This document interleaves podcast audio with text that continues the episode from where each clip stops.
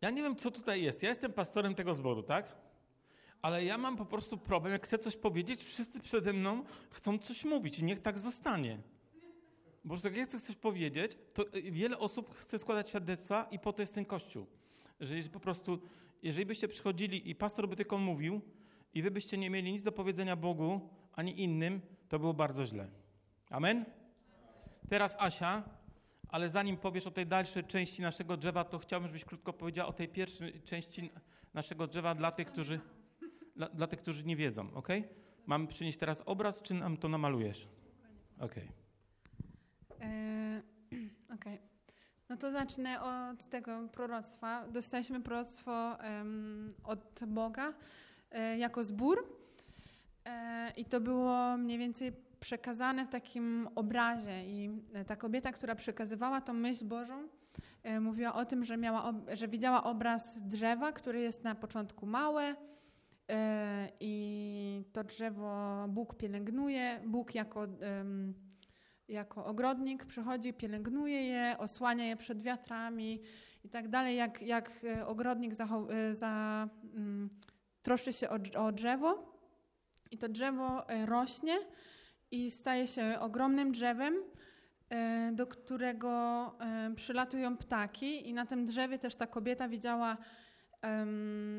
domki dla ptaków i te ptaki przylatywały i niektóre wlatywały do tych domków i robiły sobie tam gniazdo, niektóre zostawały dłużej, a niektóre przylatywały i odlatywały za chwilę. Zostawały tylko na chwilę. I właśnie to drzewo to byliśmy my, nasz zbór, a te ptaki to ludzie, którzy tutaj przychodzili i właśnie tak jak zresztą chyba widzimy już od, zanim, zanim ona to powiedziała, to już to było widać, że niektórzy ludzie przychodzą, zostają, tak jak my na przykład zostaliśmy, ale niektórzy przyjeżdżają, odjeżdżają, przyjeżdżają znowu, potem ich nie ma długo, długo, niektórych w ogóle już nie ma, ale właśnie, że też tam w tym proroctwie było mowa o tym, że do drzewa przychodzi też um, um, drwal, który chce to drzewo z, ściąć. I naszym zadaniem jest jakby jako zbór, że mamy się bronić też przed tym, e, bo tym drwalem jest diabeł. I on chce zniszczyć nasze relacje i przez to zniszczyć nasz zbór. Nie? I ja teraz w tym tygodniu chyba pod wpływem tych emocji, tego otwarcia takiego oficjalnego, bo w niedzielę mieliśmy otwarcie e, oficjalne zboru e, i pod wpływem chyba tych emocji też tak się za mocno, mocno się zaangażowałam tak e, duchowo też i właśnie po tej niedzieli miałam w sumie dwie takie sytuacje takie związane z, z naszym zborem też. Pierwszą też już wysyłałam SMS-em do niektórych, że śniło mi się, że byliśmy, cały, cały nasz zbór był i kilka osób, które były też na tym otwarciu zboru, ale były niewierzące. Wszyscy byliśmy w jednym miejscu, w jakiejś, to wyglądało jak ta galeria handlowa w, w Milanu. Te takie były piękne takie sklepienia i w ogóle tak naprawdę było ładnie, a to wszystko nas nie interesowało, bo wiedzieliśmy, że za chwilę przyjdzie Jezus i pierwszy raz w życiu, aż mi ciarki przechodzą, pierwszy raz w życiu czułam tak potężną radość, nawet przy porodzie dzieci, już mówiłam rodzicom, że przy porodzie dzieci nawet tak się nie cieszyłam, nie miałam takiej, takiego, um, takich podniesionych endorfin, jak wtedy w tym śnie, że jak się obudziłam, to jeszcze to czułam. Wie, jej, jak to było po prostu, jakie to jest wspaniałe, że Jezus przychodzi i my wszyscy, całym zborem, tak się cieszyliśmy, że no to ta radość była nie do opisania dla mnie. I jeszcze jak się obudziłam, bo to w nocy się obudziłam, to tak się cieszyłam, że nie mogłam się uspokoić nie mogłam przestać się śmiać.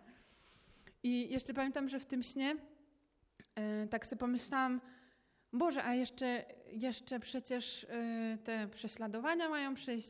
I tak, tak dosłownie machnęłam ręką, tak, ach, egal, przecież Jezus idzie, zaraz będziemy razem się cieszyć, wszyscy będziemy wspólnie i w ogóle będzie fajnie. I były właśnie te osoby, które nie były nawrócone i one chciały razem z nami się cieszyć, ale nie wiedziały, jak to zrobić. Nie potrafiły tego po prostu. I myślę, że to jest też dla nas zachętą do tego, żeby głosić słowo. E, I to była jedna rzecz, a drugą rzeczą była jakby dalszy ciąg wizji o drzewie. W sumie tego jeszcze nikomu nie mówiłam, ale Dzisiaj tak na uwielbieniu poczułam, że po prostu muszę to powiedzieć, bo to jest ważne. Miałam taką wizję właśnie drzewka, takiego drzewka, które ja już w domu miałam. Ja słynę z tego w domu, że y, kwiaty tak, ale sztuczne, bo u mnie raczej nie przeżywają kwiaty, bo zapominam je podlewać po prostu. No i miałam taki, nie wiem jak te, taka, pal, taką palemkę miałam, która ona miała jeden pień i on się jakby rozgałęział na dwa takie grubsze i od tych dwóch grubszych gałęzi szły sobie te małe listki i ona tam tworzyła palemkę. I właśnie Bóg mi przypomniał taki obraz, że dlaczego ja tą palmę wyrzuciłam?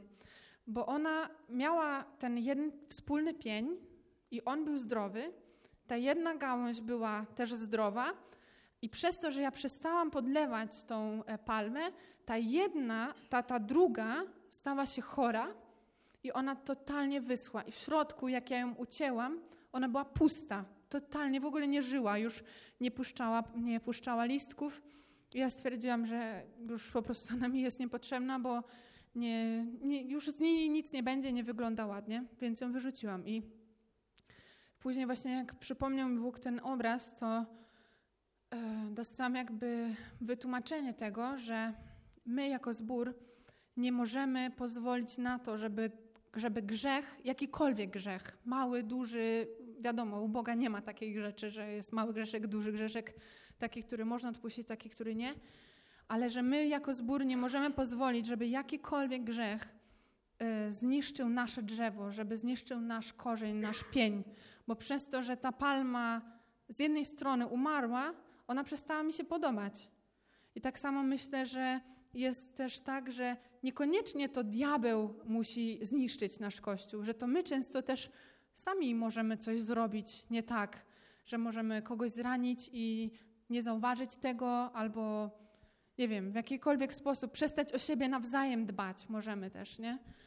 I tak, właśnie to jest, to jest takie ważne dla nas. Myślę, że by nawzajem siebie wspierać, żeby ten, żeby ten pień był spójny i żebyśmy razem, wszyscy razem jednocześnie szli do góry e, ku Bożej chwale i Bożemu, Bożej obecności. A co, jej nie podziękujecie?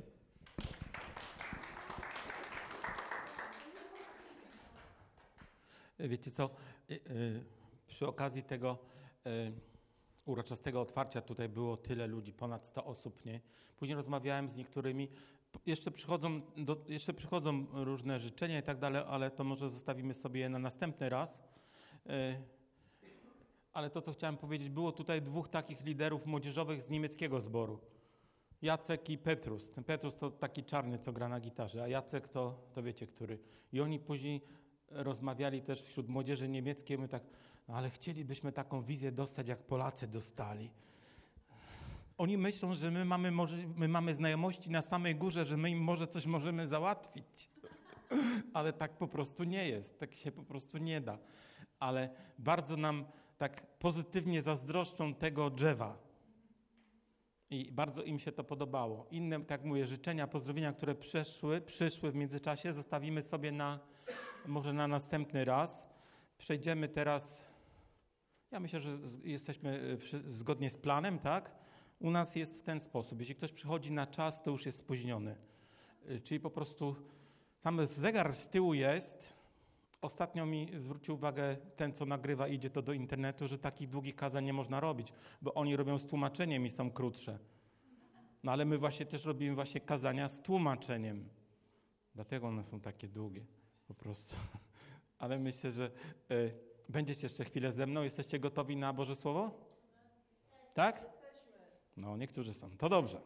Posłuchajcie, taki temat, który się pojawił gdzieś tam w internecie, na naszej stronie internetowej, to jest nawrócenie, a nowonarodzenie. To jest to, co tutaj słyszeliśmy w świadectwie Marlenki, że Ania z zespołu ich troje nawróciła się do Boga, ale później gdzieś coś tam, świat show biznesu to się mówi teraz, tak? Show biznes ją pochłonął, życie, jak to się mówi? Tak, w luksusie i popłynęła. I, i, i na, na, ten temat dzisiaj chcieliśmy się zastanowić, jak to jest. Wiesz, ja już Powiem tak, ja już dosyć długo idę za Bogiem i widziałem ludzi, którzy co roku, jak jest jakaś wielka kampania, ktoś przyjeżdża, co roku wychodzą i co roku się nawracają. Widziałem takich ludzi.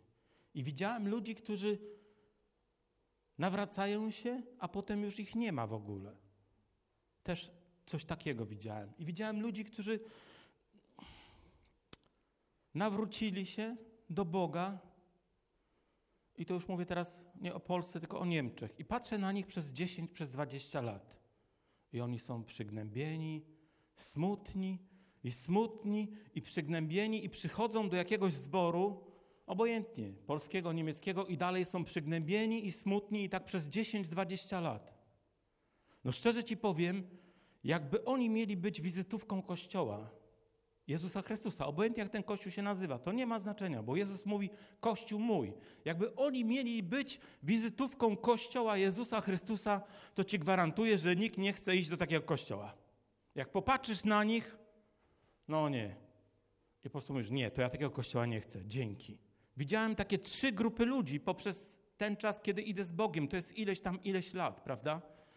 Którzy wychodzą ciągle do przodu, żeby modlić się o nawrócenie. Ileż razy można się nawracać, myślisz sobie? No tak, ale są inni, którzy się nawrócili i przychodzą do kościoła, no to powiedziałbyś sobie, no to już jest wszystko ok. No ale popatrzysz na nich, no nie jest to wizytówka tego, co Jezus mówił. Popatrzysz na nich, to oni już nikogo nie zachęcą. Oni, patrząc na nich, Ktoś powie, o nie, to ja nie chcę takiego kościoła. To co oni tam robią, jak oni tak smutni są i tak wyglądają? O nie, to ja nie chcę tego. Wiesz, ostatnio przeczytałem, dzieci nie ma, nie ma. Wszyscy mają 18 lat. Ostatnio przeczytałem yy, jakieś, ten, ty ile masz lat? Dobra, no on, on jest służbowo, bo obsługuje sprzęt. Przeczytałem takie świadectwo w jakiejś amerykańskiej książce, pastor pisze, przyszła do niego kobieta, która była prostytutką. I to nie chodziłoby o, to, o tą prostytucję, tylko że ona jeszcze miała dziecko, które też wynajmowała do prostytucji. I ona mówi y, coś takiego do niego, mówi, że w sumie to on się pyta jej, no ale po co ci te pieniądze? Ona mówi, to co ja zarobiłam przez całą noc, to to dziecko, nie wiem, 3, 4, 5-letnia dziewczynka potrafiło zarobić w ciągu godziny. Mówi, że te pieniądze były mi potrzebne, tak olbrzymie, na narkotyki. A on jej się pyta wtedy, no dobrze, ale czy nie próbowałaś szukać pomocy w kościele? Czy nie próbowałaś szukać pomocy w kościele?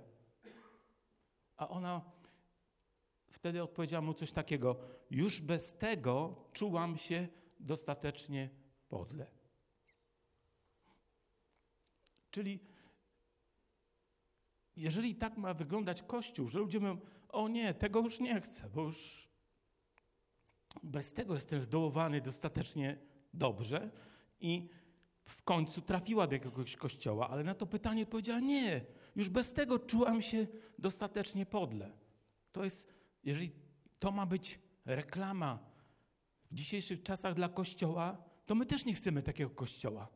Że ludzie mówią, o nie, no tamci, o nie, tamci to oni już będą nas tylko pouczać i coś źle robimy i tak dalej, i tak dalej. Nie, nie chcemy tego. Już jestem dosyć zdołowany i nie chcę tego następnego. Takie świadectwo po prostu ciężkie. Na szczęście to nie jest reklama tutaj naszego kościoła, to jest reklama jakiegoś kościoła gdzieś w Ameryce. Ale to nie ma znaczenia.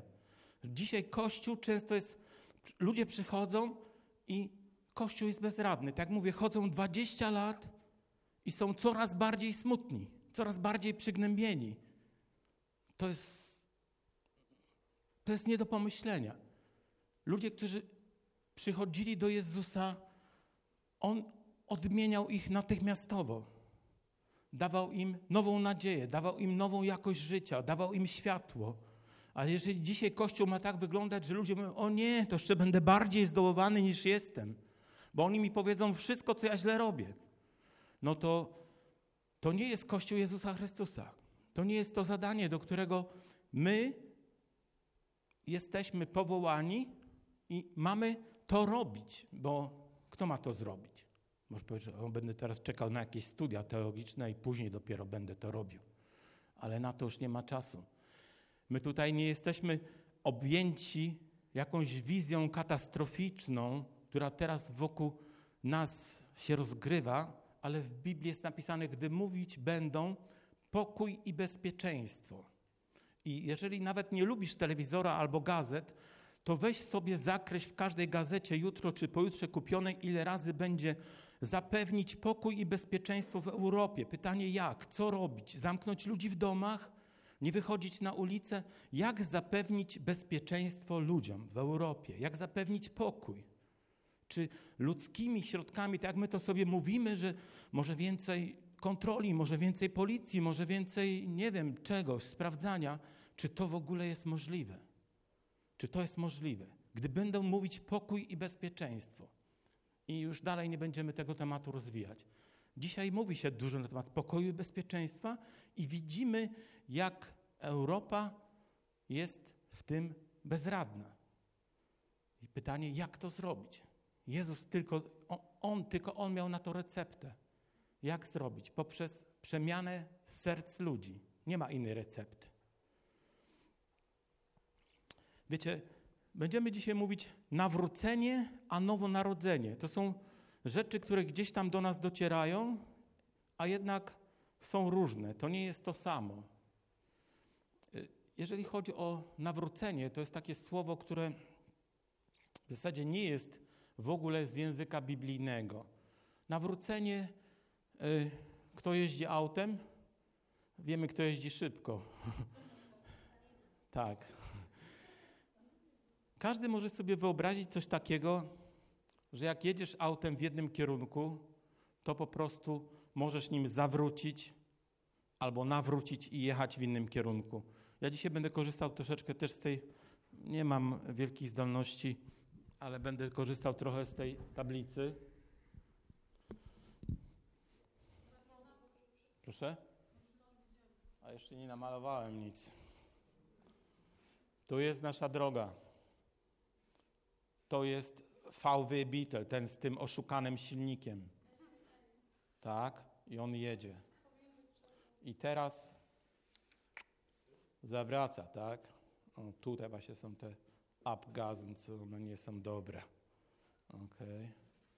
O. I on, to nazywamy, to też jest nawrócenie, prawda? Czyli zmiana kierunku to jest nawrócenie, nic więcej. Y, nie jest to termin wzięty z religii. Dzisiaj mówimy, że ktoś się nawraca, to znaczy, że przeszedł z jednego wyznania na drugie. Albo przeszedł na katolicyzm, albo z katolicyzmu na mahometanizm, że się nawrócił, tak?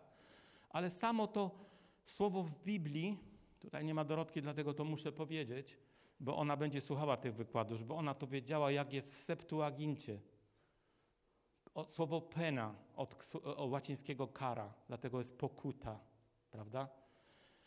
Y, w oryginale też jest napisane, że to słowo najbliższe to jest epistrefo, greckie, prawda, że piękne. To jest zmiana strefy, mówiąc po polsku, bo jak jedziesz tak i zmienisz, to znaczy jedziesz w drugą stronę. Epistrefo to jest tylko zmiana strefy, nawrócenie, prawda, no zmiana kierunku, tak można to powiedzieć. My mamy jeszcze podobne słowo metanoja, to znaczy przemiana, zmiana myślenia, metanoja. Też dużo zborów powstało, które mają gdzieś tam, albo nawet zespołów chrześcijańskich, metanoja, czyli przemiana, prawda? Fajne słowo jest, też można nazwać nasz zespół tak na przykład kiedyś albo coś. Zobaczcie, że w Biblii nie ma tego, że nawrócenie to jest pojęcie ogólnie zrozumiałe w Biblii. Dlatego jeżeli Szymon, nie ziewaj, tylko dawaj ten pierwszy tekst. E, to jest pierwszy list do Tesaloniczan, e, pierwszy rozdział, dziewiąty, dziesiąty. Jeżeli tam występuje to słowo, to ono jest wyraźnie napisane nawrócenie od czego do czego. O, właśnie on to ma tutaj. O, teraz bym nie zasłonił sobie sam. I tu czytamy.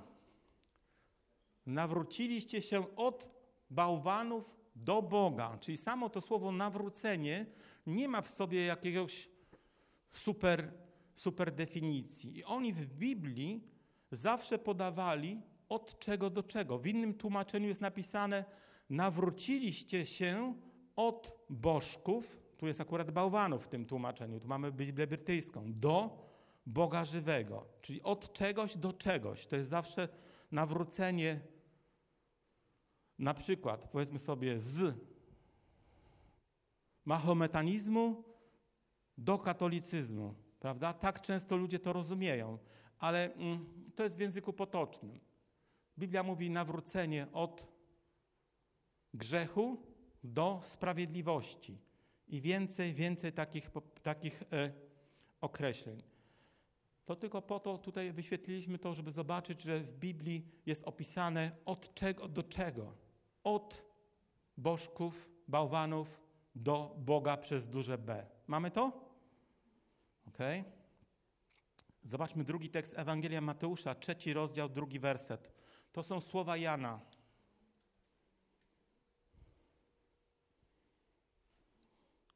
Trzy, dwa.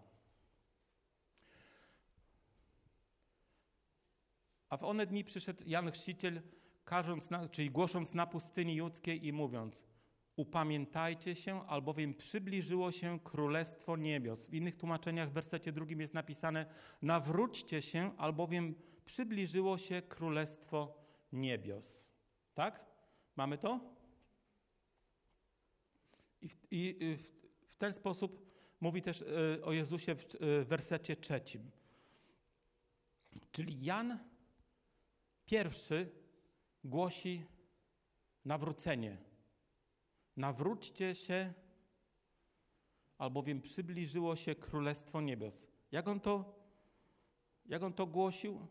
Nawrócenie się, czyli odwróćcie się od swoich grzechów i nawróćcie się do, do Boga żywego. Odwróćcie się od czego? Od grzechów i zwróćcie się do sprawiedliwości, czyli do Boga żywego. Tak to określał.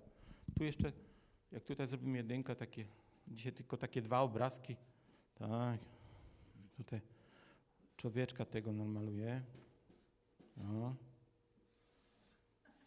Bóg. Okay. Można powiedzieć, człowiek odwraca się od czegoś, zwraca się do Boga, do sprawiedliwości, czy odwraca się od grzechu, zwraca się do Boga. Tutaj Boga nie mogę namalować, jakbym to namalował oko, czy coś, to byłby też taki symbol uproszczony, dlatego napisaliśmy tylko słowo Bóg przez U zamknięte. Ok? I dalej będzie nam potrzebny ten obrazek jeszcze. Nie, bo niektórzy piszą różnie. Dlatego mówię, no, że to samo znaczy, ale my piszemy przez duże. Zobaczmy razem Następny tekst to jest Ewangelii Łukasza, bo chcę Was uczulić na to, że Biblia mówi o nawróceniu. To jest o czymś takim pierwszym kroku. Nawrócenie, pierwszy krok w szukaniu Boga. A nowonarodzenie to jest trochę coś innego.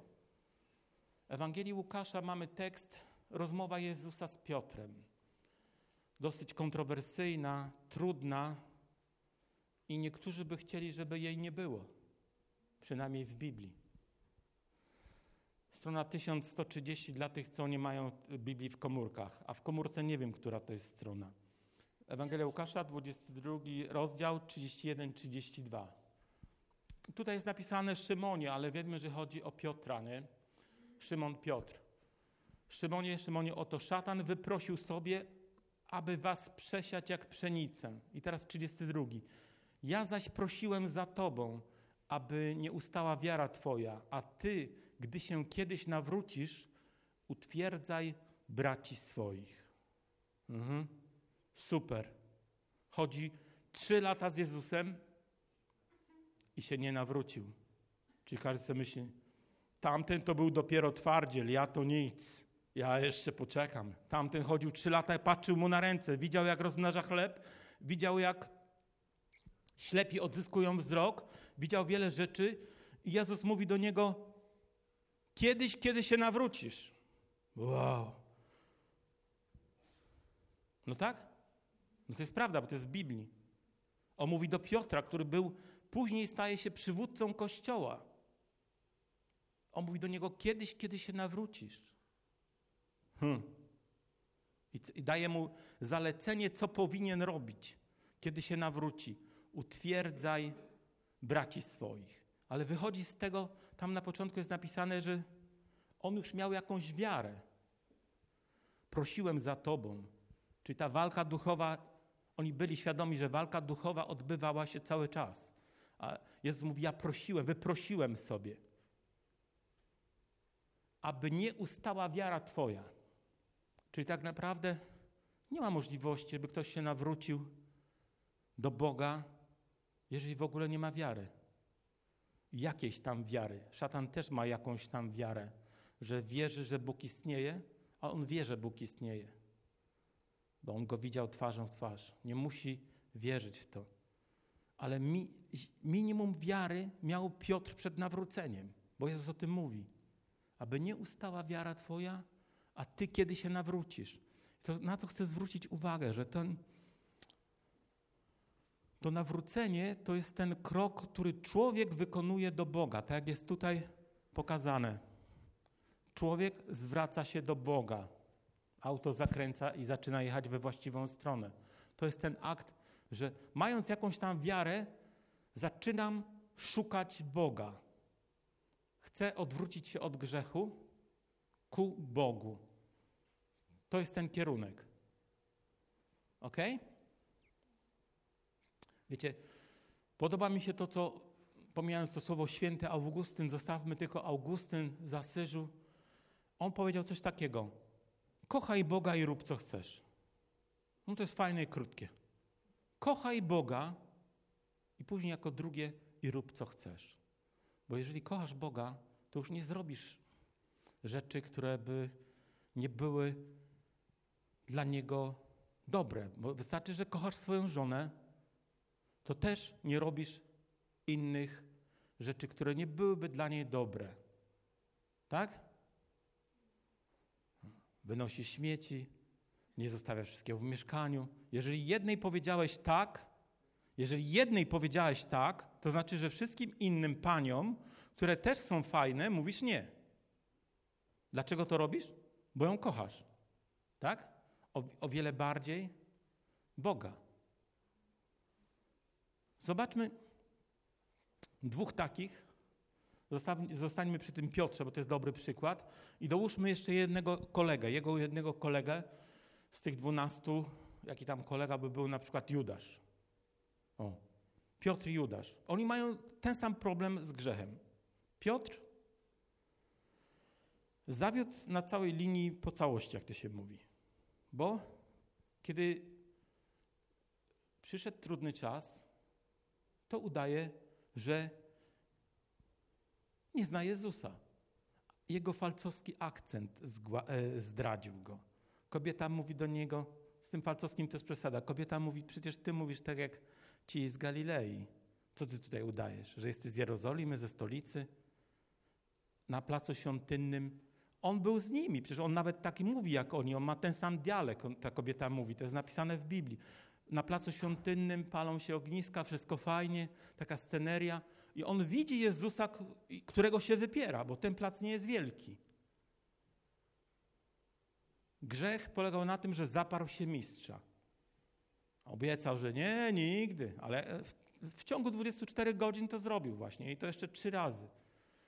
No super. I teraz zobaczmy Judasza, jego kolega. To jest w sumie oboje byli apostołami, tak? Wybrańcy losu, dwunastu wspaniałych. Jezus modlił się za nich, za każdego modlił się godzinę i takich sobie wybrał. I Judasz, który sprzedał Jezusa za marne pieniądze 30 srebrników, wypłata zwykłego pracownika miesięczna, prawda? I on sam był świadomy, że popełnił grzech i mówi: Zdradziłem niewinnego, wydałem niewinnego. Czyli jest świadomy grzechu, nawet żałuje za ten grzech. Okej. Okay. Piotr zapiera się trzy razy Jezusa. Ten sprzedaje mistrza. Grzech jak grzech, ktoś tutaj powiedział. Nie ma większego, mniejszego. Ale zobaczmy, co się dzieje z nimi później. Jeden idzie z tym grzechem do Jezusa i rozmawia z nim. To jest Piotr. I o ironię losu znowu Jezus buduje tą samą scenerię, co była na y, placu świątynnym, czyli znowu ogniska nad morzem, ogniska na wybrzeżu. Tak jakbyśmy przenieśli jakąś sztukę teatralną w inne miejsce, ale ten sam scenariusz. W atmosferze ognisk Jezus trzy razy go się pyta i on trzy razy mówi, Panie, Ty wiesz, aż w końcu go złamał i powiedział tak, jak było. A ten drugi nie przychodzi z tym grzechem już do Jezusa, tylko poszedł i powiesił się. Prawda? Czyli to, że ktoś był świadomy grzechu i nawet przyznał się do tego, to jeszcze za mało. To jeszcze nie było nawrócenie, bo nie przyszedł z tym do Jezusa. Natomiast Piotr odnalazł tą drogę. Pomimo to, że zgrzeszył, przyznał się do tego błędu. I później w tej samej rozmowie, gdzie Jezus mu przebacza, wybiera go na kogoś szczególnego, na przywódcę kościoła. Prawda? Superman. Chciałby się być taki superman jak ty i ja, którzy yy, nieraz zawiedliśmy, tak? No ale Jezus jego wybiera, pomimo to, że on, no tak można powiedzieć, zawiódł, prawda? Mhm. Czyli tak jak my. Nic, nic nowego. Ale Judasz nie poszedł tą drogą, nie przyszedł ze swoim grzechem do mistrza i powiedział: Wydałem ciebie za marne pieniądze, przebacz mi. Tylko odchodzi, nie szuka rozwiązania u Jezusa, tylko chciał tak po ludzku się uwolnić. I powiesił się. Ilu jest takich ludzi, którzy my tak uwolnię się od tego wszystkiego, od tych wszystkich obciążeń. Szatan mówi, to jest takie proste i masz z głowy.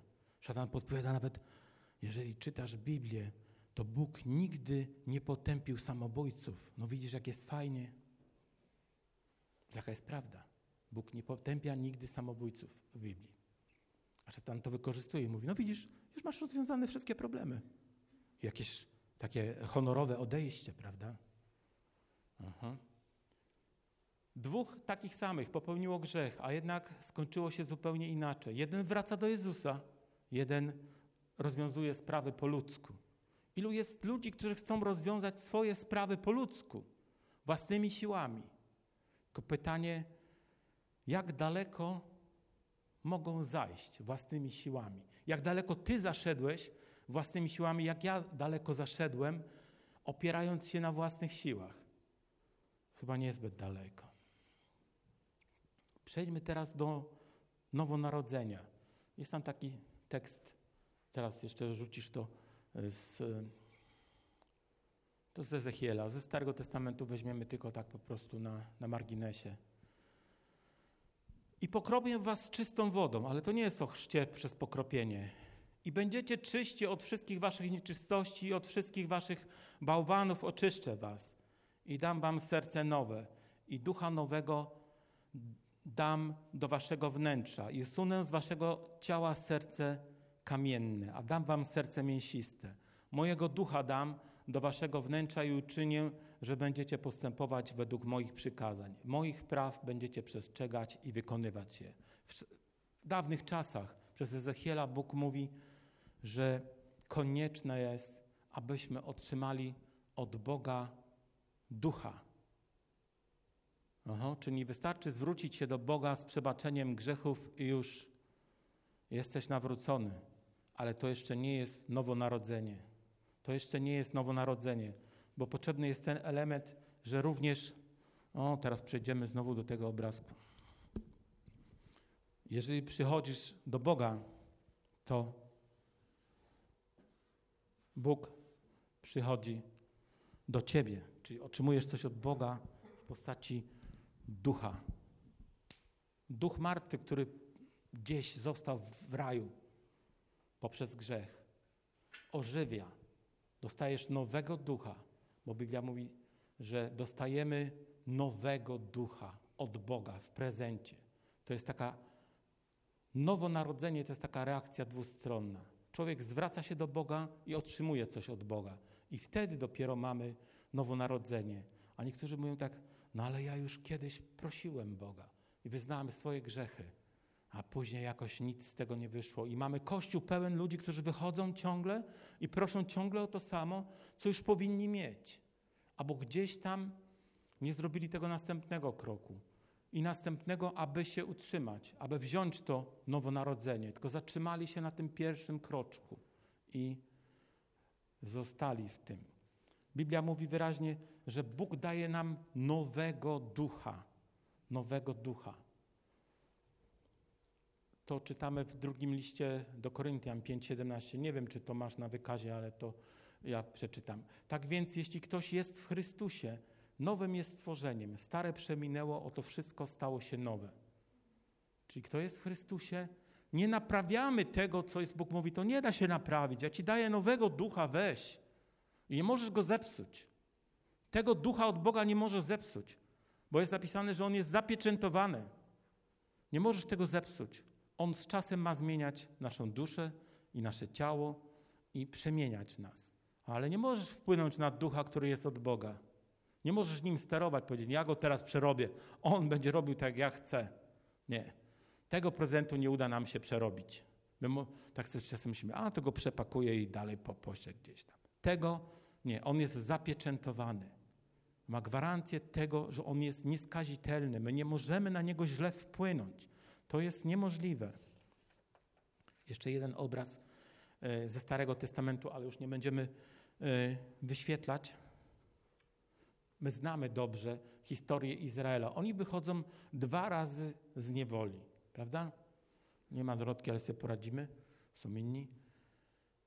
Pierwsza niewola, z której wychodzą, to jest niewola egipska. Pierwszy krok, który robią, wychodzą z, z niewoli do wolności. Pierwsza niewola. Druga to jest to już, będąc narodem wybranym, trafiają do Babilonu, do drugiej niewoli. To sobie zostawmy na inny raz. Skupmy się na tym pierwszym obrazie. Bóg daje im swego ducha w formie fizycznej e, widzialnej. To był obłok, który szedł przed nimi, kurtyna. Jeśli trzeba było, Bóg stawiał ten obłok, aby oni nie widzieli wroga. W nocy to był słup ognia, a w dzień jako obłok przesuwał się. To było fizycznie, namacalnie widoczne. Oni to widzieli, prawda? I to jest symbol nowonarodzenia. Ale co tam jest jeszcze takiego dziwnego, że Bóg im to dał i z głowy, już to mają, ale to tak nie było.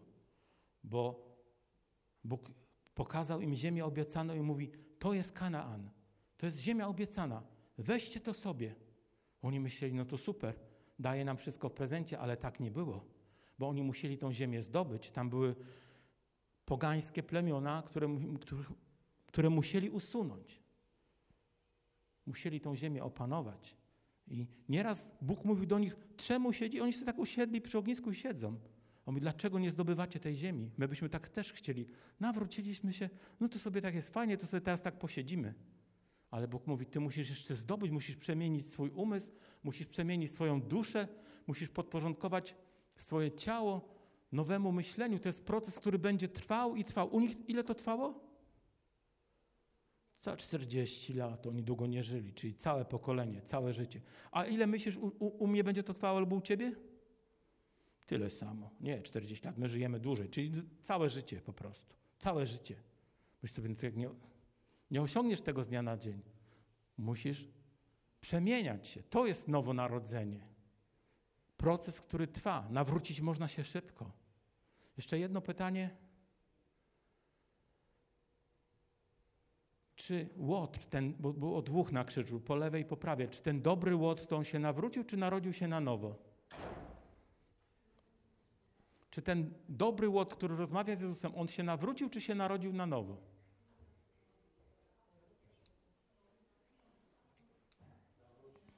Nawrócić się na pewno nawrócił, ale czy miał możliwość pełnego nowonarodzenia? Nie było na to czasu, ale pierwszy krok zrobił. To, to wystarcza. No to wystarcza. Ale to nie jest wszystko. On zrobił pierwszy krok, już nie było czasu. Czy on poznawał Biblię, czy on poznawał Boże Słowo, czy wzrastał, czy poszedł, zapisał się do jakiegoś kościoła, mówi, chce służyć Bogu, chce przynosić owoce. Czy na to nie było czasu? Bo oni już na tym krzyżu mieli czas, przychodziła Pascha, przychodziło święto, tam był czas wyliczony, krótki i po prostu jak się męczyli, no to ich dobili i po prostu sprawa była załatwiona. On już na to nie było czasu, na taki pełny proces nowonarodzenia. On nie miał czasu, to jednak Jezus nie przekreślił go. Jesteś ze mną w niebie, powiedział. Dzisiaj. Nie ma słowa jutro w Biblii. Jutro albo pojutrze, tylko dzisiaj. Dzisiaj. Tego Biblia mówi dzisiaj, jeśli głos Jego usłyszycie dzisiaj. Nie kiedyś tam. Odłóżmy sprawę. Często mówimy na jutro. Jutro, co? Trzeźwy umysł. Jutro wypocznę, zobaczę. I taki mamy, w kościołach mamy takie kluby ludzi odkładających wszystko na jutro. A wiesz, od jutra to ja sobie, od jutra, od jutra. A Bo, Boże Słowo mówi dzisiaj. Duch Święty mówi dzisiaj. Nie ma jutro. Nie ma jutro, tylko dzisiaj. Czy teraz zaczynamy widzieć różnicę między nawróceniem a narodzeniem się na nowo? Przy narodzeniu się na nowo zawsze pierwszym etapem jest nawrócenie. Bez tego człowiek zwraca się do Boga i otrzymuje coś od Boga. Ale jeżeli w międzyczasie odejdzie, to po prostu nie otrzymuje tego wszystkiego od Boga. Wtedy ma przerwę, można tak powiedzieć. I na. Bohaterowie wracają. A mamy tak długo nie było, to zrozumiałe. No. Normalne. Trzy dni, tak.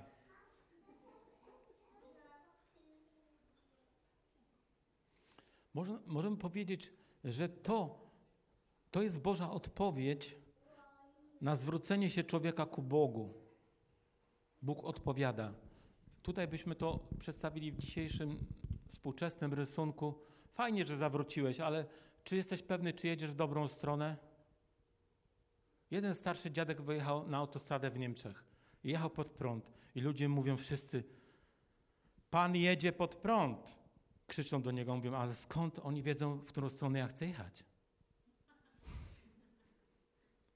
Możesz zawrócić, tak jak nasze dziewczyny zawróciły, ale możesz wylądować w Republice Czeskiej. A chciałeś jechać do Republiki trochę innej. Ale może kierunek był dobry. Co by trzeba było dodać? Starsi powiedzą mapa, bo wiesz, jak popatrzysz, to wiesz, że jest Monachium i jest Mannheim. Że to jest troszeczkę podobne, ale troszeczkę. Ja też miałem klienta, że przyjechał do, chciał przyjechać do mnie do Mannheim, ale wylądował w Monachium. I mówi, proszę pana, jest ta ulica, gdzie pan ma tutaj swoje biuro, nie mogę znaleźć pana biura. A ja mówię, niech pan da jakiegoś Niemca do telefonu. A Niemiec powiedział, grüß Gott.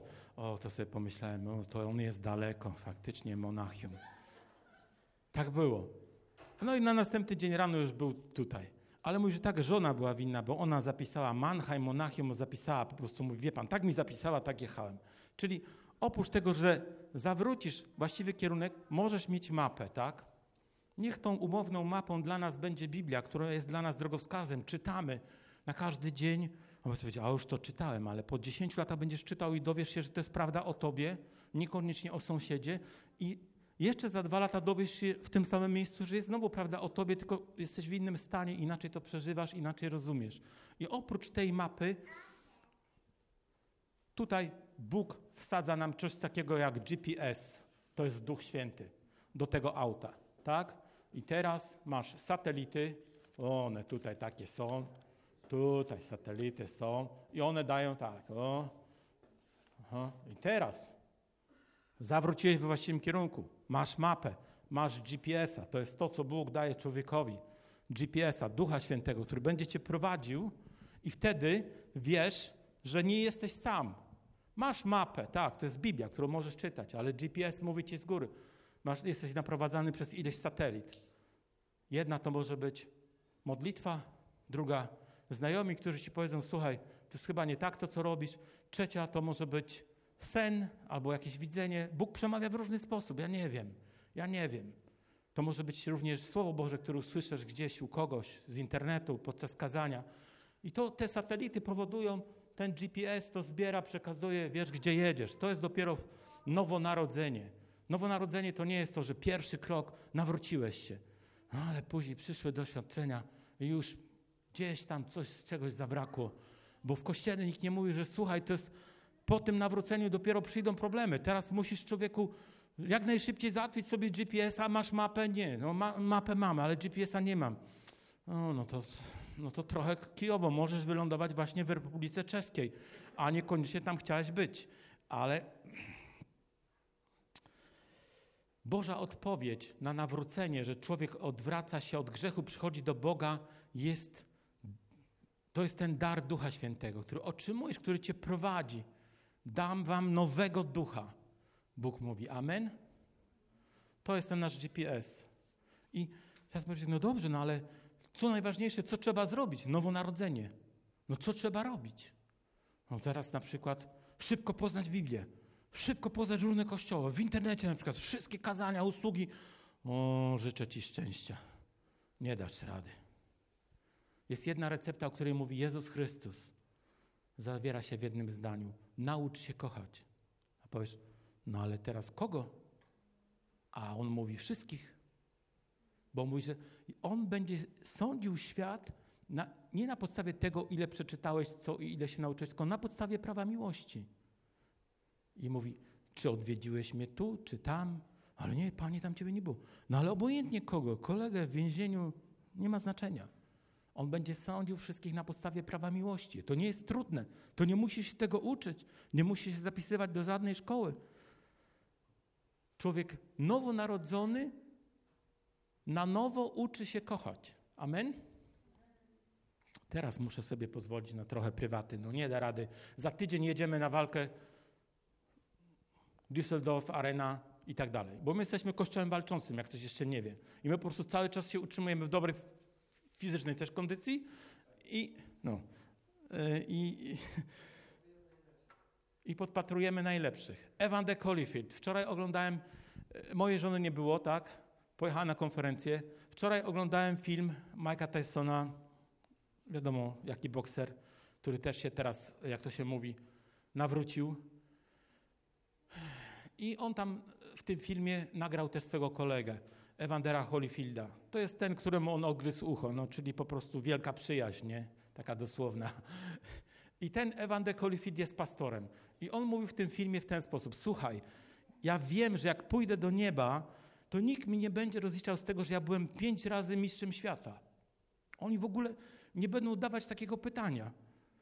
Ile razy byłeś mistrzem świata? Tylko ten wielki Evan de Holyfield, ponad dwa metry, pastor, chciałbym być w jego kościele. Ludzie tam na pewno grzecznie wszystko słuchają, bo on jednak był pięciokrotnym mistrzem wagi ciężkiej. I on mówi w ten sposób. Ja wiem, że w niebie liczy się tylko to, co zrobiłeś dla innych. Co zrobiłeś dla innych? I on teraz już jest chory na serce, już nie może walczyć, już troszeczkę nie, nie uprawia tak tego sportu, ale czym się zajmuje? On jeździ do Afryki i na przykład jest w różnych organizacjach charytatywnych pokazane, jak on rozdziela żywność gdzieś tam w Afryce z samochodów. Bo on mówi, to, że był mistrzem wagi ciężkiej, to nie jest takie ważne, bo jest ważne to, co zrobiłeś dla innych. Czy umiesz kochać? To jest Boże prawo. Czy umiesz kochać? A pytanie kogo? No wszystkich. A, myślę, że tylko sąsiada albo rodziny. A Jezus mówi wszystkich. I on powiedział, co zrobiłeś? To jest najważniejsze pytanie. Jezus pyta się, co zrobiłeś dla innych? Pomogłeś komuś jak mogłeś? No nie. A, no to, że jesteś pięciokrotnym mistrzem yy, wagi ciężkiej, to nic. Niebo to nie boks. I możemy dojść do takiego miejsca, gdzie przez nowonarodzenie ma pewne też etapy. Pierwszym jest to nawrócenie, czyli odwrócenie się od grzechu, a później wyznanie grzechu. Później przychodzą owoce typu przebaczenie, pojednanie. I Biblia mówi wprost, wyraźnie na temat, tak żeby wszyscy zrozumieli. Po owocach poznacie ich. Mhm. Po owocach ich poznacie. Czyli upamiętanie, ale również wiara w Boże Słowo. bardzo ważnym elementem jest wiara, w Boże Słowo, wiara w Biblii. Bo za, zawsze zastanawiam, sobie pytanie, jak to działa, jak to funkcjonuje. Wiara w to, co jest napisane, prawda? Możemy powiedzieć tak, no ale w tym tłumaczeniu to jest tak, a tu jest tak, to ja to już nie wiem, czy to jest dobre, czy tamto. Wiara w Boże Słowo jest bardzo ważna. Jest jednym z elementów nowonarodzenia. Bo jak możesz się budować, jeżeli nie będziesz wierzył to, to, w to, co jest napisane? To jest jeden z elementów. Wiara. I wtedy przychodzą owoce. Pytanie, co, do czego to prowadzi? Nowonarodzenie prowadzi do tego, że nie osiągamy żadnego ideału, bo w Biblii, tego, w Biblii nie jest to napisane, że osiągniemy ideał i będziemy już święci tutaj i będziemy chodzić jak takie po prostu święci, prawda, tacy. Y, czegoś takiego nie ma. Jezus o tym nie mówi. Będziemy mogli tylko osiągnąć coś takiego, że nasze życie, nasze życie duchowe będzie skuteczne dla innych. To nikt, Biblia ci nie obiecuje, że jak już będziesz nowonarodzony, no to sukces za sukcesem. Duży dom, duży samochód, nie wiem, duży portfel, wszystko duże. Biblia tego nie mówi. Jezus tego nikomu nie obiecał. Do Niego przychodzili ludzie i mówili, Panie, ja chcę iść za Tobą. A On mówi do niego, ale ja jestem bezdomny. On wiedział, co było w sercu tego człowieka. Mówi, słuchaj, ja nie mam nawet zasiłku socjalnego, ja nie mam mieszkania, jestem bezdomny. Wiesz, co ci czeka? A, odszedł zasmucony. Przychodzi inny bogaty, mówi, co mam zrobić? Przykazania czytać, co mam zrobić? On mówi, to cię trzyma, to cię trzyma, weź sprzedaj to, co masz, bo to cię trzyma, to jest twój Bóg. Weź sprzedaj to, co masz i idź za mną. Jest napisane, i odszedł zasmucony, ponieważ miał wiele majętności. I inni przychodzą sami do Niego. Wiecie, to jest bardzo rzadkie, nie? że Jezus daje taki negatywny przykład. Przychodzą do Niego ludzie i mówią, Panie, chcę iść za Tobą. A On mówi, mm -mm, nie nadajesz się. Nie nadajesz się. Mówi, ja już chcę iść za Tobą, tylko jeszcze pożegnam się z rodziną. Ten drugi mówi, jeszcze załatwię to czy tamto, jeszcze coś, jeszcze coś. Mówi, nie, nie da rady, tak nie da rady, to nie ma sensu. To nie będzie nowonarodzenie. Nie przetrwasz. To nie jest to. To nie jest to. I on nie przyjmuje tych ludzi, bo oni chcieli coś tak zrobić powierzchownie, jakiś tam rytualik, coś tam po prostu odwalić, żeby było. Ale po prostu on mówi, że to nie to. Najbardziej takim spektakularnym przykładem jest rozmowa Jezusa z Nikodemem. Ewangelia Jana, trzeci rozdział. Nie wiem, czy to będziemy czytali, zobaczymy. Jak wyświetli, to będziemy czytali. Masz to Ewangelię Jana, trzeci rozdział?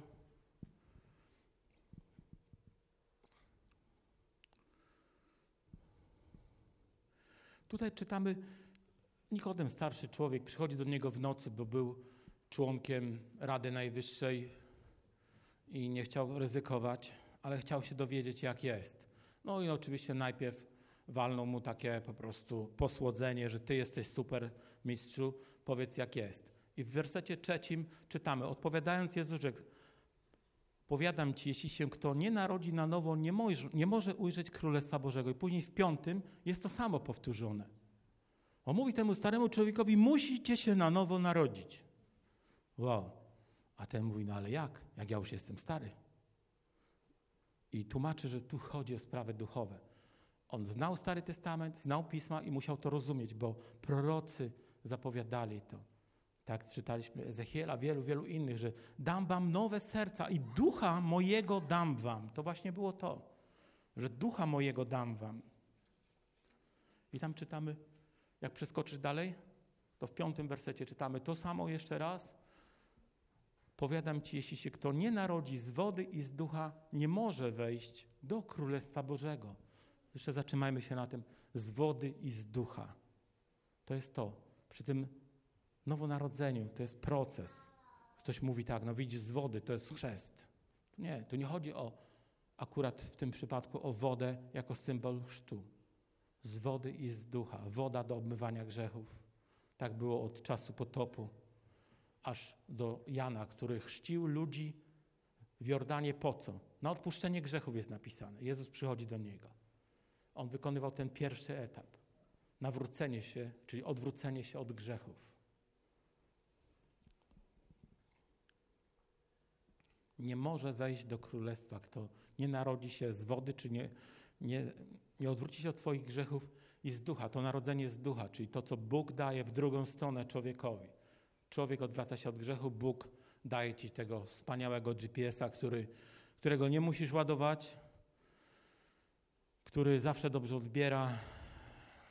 Wiesz, to jest tak, to jest tak z GPS-em, że możesz jedziesz na nawigację, ale możesz jej nie słyszeć, bo akurat ktoś ci coś więcej mówi, albo słyszysz głośniej radio, albo e, możesz też sobie wyciszyć nawigację, a później myślisz tak, no ale czemu tutaj nie skręciłem?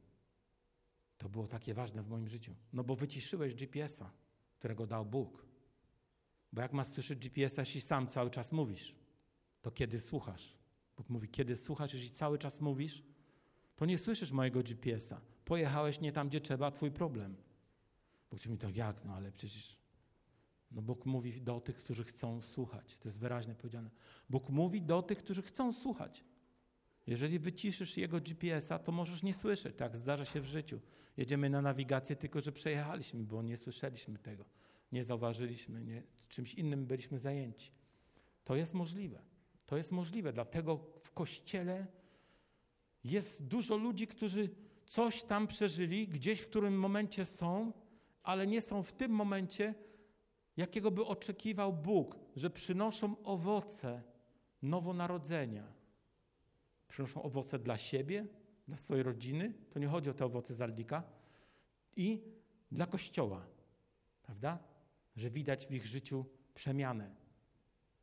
Owoce ducha, że to jest inny człowiek, inaczej myśli, inaczej postępuje Widać u niego łagodność, roztropność, opanowanie. No ale to mi jeszcze brakuje, to mi tyle zostało z tego starego życia.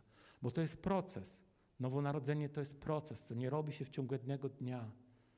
Tylko tak ten Izrael 40, całe pokolenie oni po prostu praktycznie wymarli na pustyni, bo byli bardzo odporni na tą naukę. I co się nauczyli, to znowu zapomnieli i oni takie robili takie jakby okrążenia wokół stadionu i Pan Bóg ciągle mówił, jeszcze jedna runda, jeszcze jedna runda. To było tylko, naprawdę dzisiaj to było około 6,5 godziny jazdy samochodem z punktu A do B. Jeżeli by tak była autostrada, to za jeden dzień by przejechali tą trasę.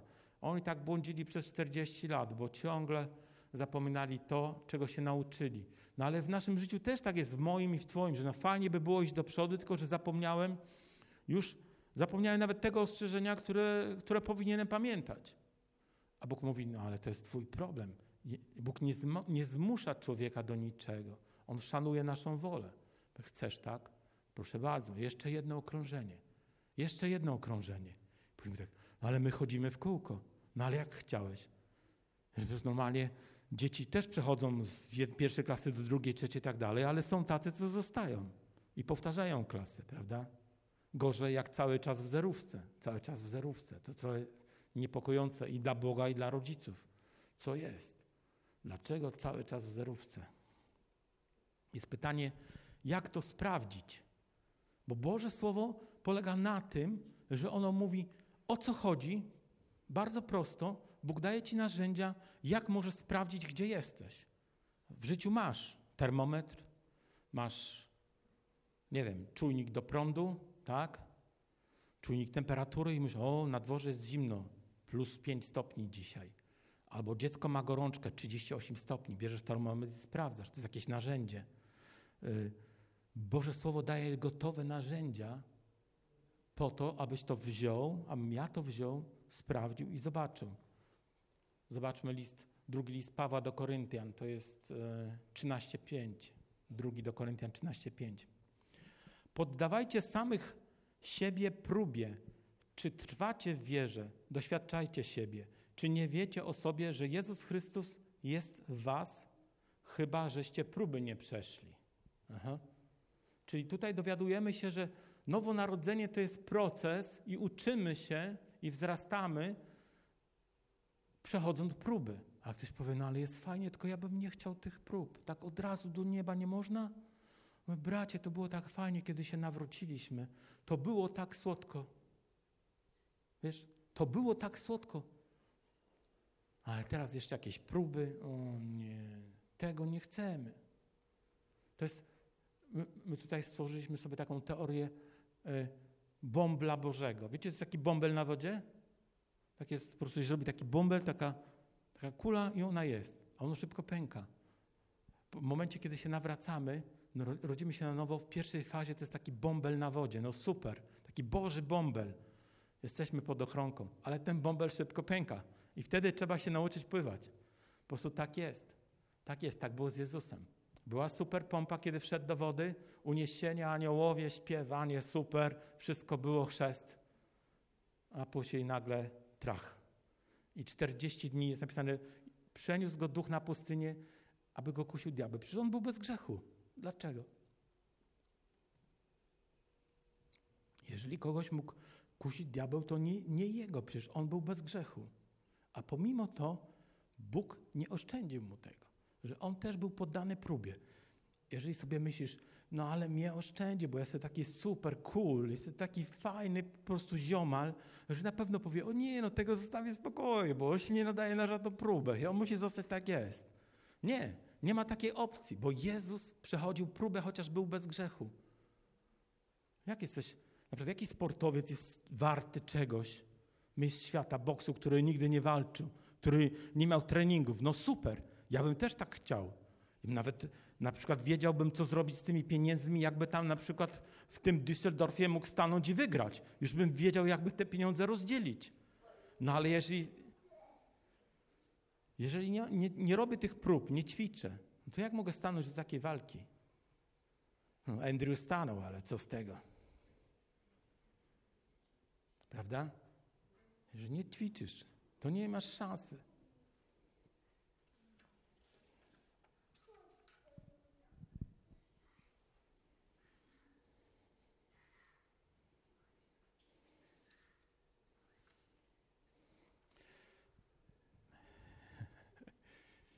Posłuchajcie, jeszcze chciałbym na chwilę mówić o, o błędach.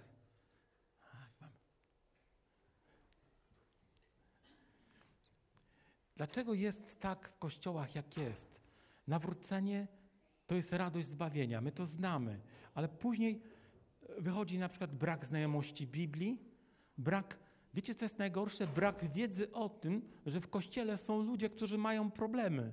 Przychodzisz, nawracasz się, i jest ten Boży bąbel, a to później trach i patrzysz, no ale ci ludzie mają problemy. No to ja nie chcę takiego kościoła. Brak wiedzy o tym, że ludzie, którzy idą za Bogiem, też mają problemy. To jest pełna Ewangelia, że mogą chorować, mogą mieć pracę lepszą lub gorszą, mogą mieć jakieś doświadczenia. To jest właśnie doświadczenie, prawda? I brak wiedzy o tym, brak znajomości Biblii sprawia, że często ludzie się zajmują, e nie, to ja bym chciał ten Boży bąbel cały czas a nie to teraz doświadczenia i ci ludzie nie są tacy idealni. I tu później przychodzi coś takiego, że spotkałem ludzi, którzy byli tu na tym miejscu i mówią: Słuchaj, ale tam gdzieś jest idealny zbór, ale to jest 300 kilometrów, żeby to było bliżej, to ja bym tam jeździł, wiesz, bo tam jest idealny zbór. Ja tam raz byłem, mi się tak podobało, jak oni grają, jak oni się modlą, ale to cały czas będą tylko oni. A gdzie jesteś ty? Oni tam są fajni, bo ich nie znasz. A później się okaże, że na przykład ci, co się modlą, też mają problemy. Bo tutaj na, Biblia mówi, że na ziemi będziemy mieli problemy, z którymi musimy się borykać, musimy umieć je rozwiązywać. A nie możemy sobie stworzyć idealnego świata, zamknąć się w jakiejś komunie, powiedzieć, my będziemy razem mieszkali, będziemy się cały czas modlili. Ja też miałem takich. Teraz się nawróciłem, to ja już nie studiuję. Mówię, nie, ja rzucam wszystko. Pan mi da to my już znamy to. Rzucam wszystko. Nie, już mi to niepotrzebne. Już nie chcę, to jest świat, nie chcę dążyć za tym. Nie. I później wychodzą, że no to jednak są później problemy z pracą, bo nie skończył wykształcenia, czy coś tam, czy coś. Ale Bóg, Biblia mówi wyraźnie, że daje ci rozum, abyś rozsądzał pewne sprawy. My chcemy później powiedzieć, no ale to, a gdzie był Bóg? A Bóg mówi, a gdzie ty byłeś? Ja zrobiłem swoje. Pierwszy krok zawsze należy do ciebie. Ja zobaczę, że ty idziesz, to ja cię wtedy niosę. A jak nie chcesz w ogóle się ruszyć, no to sobie siedź.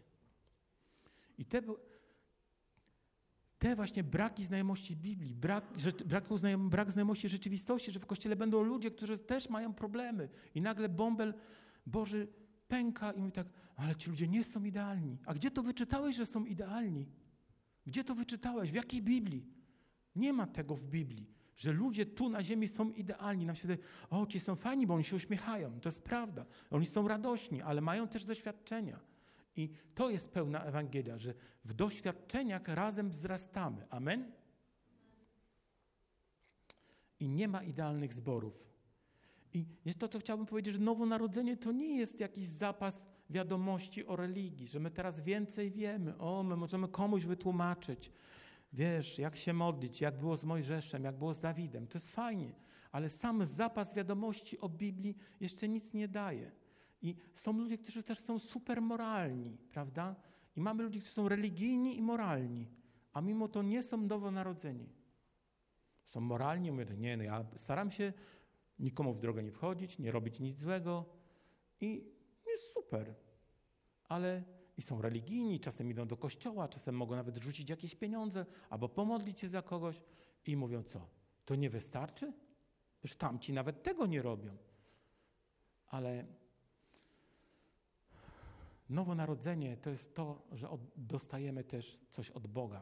Taki bolski pierwiastek w nas, który nie da się kontrolować, który, którego nie można zmienić. Jeszcze masz tam na końcu, Szymon, z samej końc, sama końcówka Biblii, bo my zawsze tak zaczynamy, że od początku do końca już. Objawienie Jana y, szóstka, strona 1349. To, co ma być zas... 26, 20, tak, 6.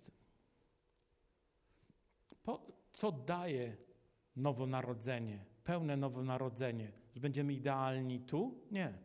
Tego nie ma w Biblii. Nowonarodzenie gwarantuje błogosławiony i święty ten, który ma udział w pierwszym zmartwychwstaniu. To są ci nowonarodzeni. Nad nim druga śmierć nie ma mocy, lecz będą kapłanami Boga i panować będą razem z Chrystusem.